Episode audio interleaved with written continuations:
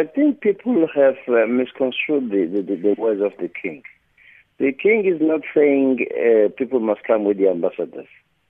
The, what the king is saying is saying when the people have been uh, given uh, um, uh, letters of authority to reside in KwaZulu Natal, uh, when they want to go and trade and reside in our rural areas, they must come with these permits and they must come and introduce themselves in the offices of traditional leaders so that they are well known and also the offices of traditional leaders must report to the king the existence of those people.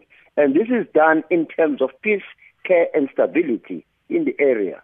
Nothing unconstitutional because it is our custom and our tradition that when you arrive in an area of an Nkosi, you must introduce yourself so that you are known in the community.